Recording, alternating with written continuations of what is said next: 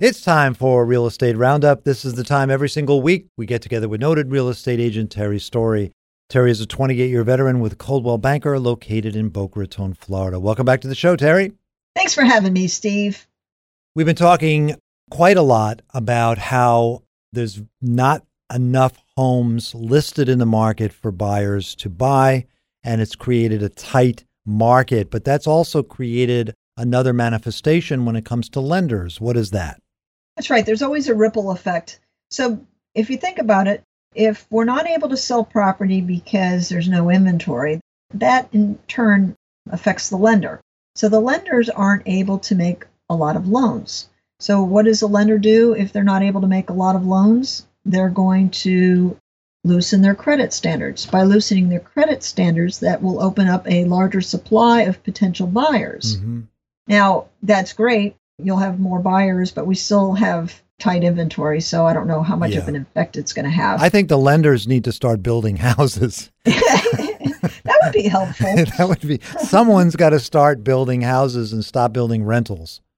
Right, right. Mm-hmm. And, you know, if the lenders loosen their credit standards, that's fine as long as it doesn't, you know, go too crazy yeah. like we had before. I mean, you remember, Steve, it was ridiculous. I do. Honestly, if you had a pulse, you were entitled to a loan. Yeah all you had to do was just take an application and it was stated income. If you put, I think it was 20% or 25% down. Yeah.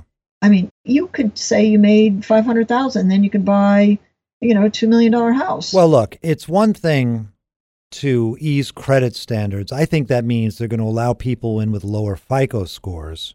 Correct. It's another thing. I don't think we'll ever see those times again when if you fogged a mirror, right. uh, you know, you were able to get a mortgage those days are done. I think the lesson's been learned. Yeah, I agree. And regulations have been tightened. But now you're talking about, you know, lower FICO standards. And I think we talked a few weeks ago about this the fact that they've done a study and they showed that those with lower FICO standards really are good at paying back their mortgages. So That's right. it's That's really right. not a problem as of yet. But we're still, you know, feeling the aftershocks of 2005 and 2006 but I don't think that's going to happen again.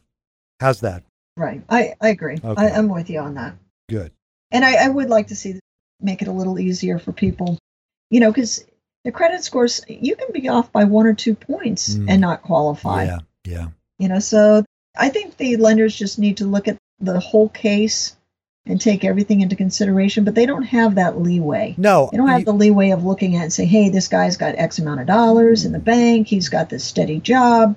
No, these conventional mortgages are done really by algorithms and factors, and they fit certain criteria because they have to knock them out in huge volumes. And then they have to package them to sell to investors. So, no, that's right. It's never going to happen. However, there are non conventional lenders or ways people who will lend money on a hard money basis that look at other things. So, Absolutely. All right, let's move on here. First time buyers face new competition as if there wasn't enough problems out there. What kind of competition are new first time buyers feeling? You know, and it's I don't see it as new competition. It's something that's been around. The investors they're starting to gobble up pretty much anything now under 200,000. Yeah. So, it's really hard. I know even our own marketplace I just dealt with a first time home buyer. First time home buyer looking up to 400,000 in our marketplace. Mm-hmm.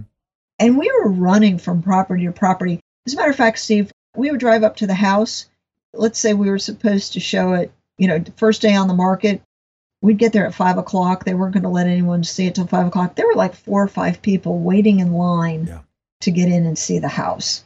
So, you know, then what happened was we submit submit an offer. There's like three or four other offers, and we would lose out. And we were bidding in one particular case over asking. Mm-hmm. So what he did, and he was fortunate, he had family that could support this, but he made it a cash offer. And then he's getting, talking about, you know, where you can get other sources of finance. He got his family to co-sign with him and got a mortgage after the fact. Yeah. So it's going to cost him more money to do that that way, but at the same time, he got a house that he really likes. So that that may be an avenue for some folks looking to try to get a mortgage. Right. If you have the ability to have somebody that could spot you for the cash, yet you go ahead and get a mortgage hmm and this purchase is not contingent on that finance, that may give you an edge in trying to purchase a home. You know, real estate buyers have always been pretty creative. I remember years ago when interest rates were ridiculously high, sellers would do self financing, they would take back the paper, they would work out terms. In other words, you can be pretty creative if you're willing to to make a deal work, and that's kind of a beautiful thing. So, in this case, the buyer had some resources that many people don't have, but you know, you got to think Sometimes outside the box. outside the box. You know, actually, uh, this neighbor of mine is is moving, and the first thing that she did because she was competing against somebody is she wrote a very nice letter to the seller. Yeah, I find that very helpful. Yeah. The sellers, first of all, they're like, "Well, what's this?" hmm But you know, if, if you touch, you know, their heart and you get to them, that they'll they'll listen to it. And then others will say, "Oh, that's hokey." No, no, I don't think it is. You know, I don't think so either. I think Well, think about it. heartfelt, Yeah, I mean, look, you've lived in a house all these years. It's your home. You've set it up to your heart's content. It's your home. Someone comes in and they go, they treat it without respect. Yep. Versus someone who treats it with respect and understands what your feelings are and feels somewhat the same. Uh, I mean, come on. I mean, that has power. And then the opposite is true when when the sellers were having a hard time selling, they were throwing in Mercedes, their vehicles, they were throwing in their boats. Yeah. Where's that? I want to go there. you know, and, what I thought was always funny because when the market was soft, you know, the sellers are, well, what more, what more can we do? What can we offer? What Yeah. do we have to do to get somebody to buy our home? right. Right. And you know, at the end of the day, you can throw in your boat, you can throw in your car, you can throw in your wife, you can throw in whatever you want, How about your dog? Your dog, Never, right? your baby, whatever. but at the end of the day, price will always correct it. So if it was priced properly, Yeah. it, it would always sell. There's always a market. Very good. Good advice from a veteran market real estate participant, Terry Story. Terry has been in the business for 28 years and she can be found at terrystory.com. Thanks, Terry. Thanks for having me, Steve.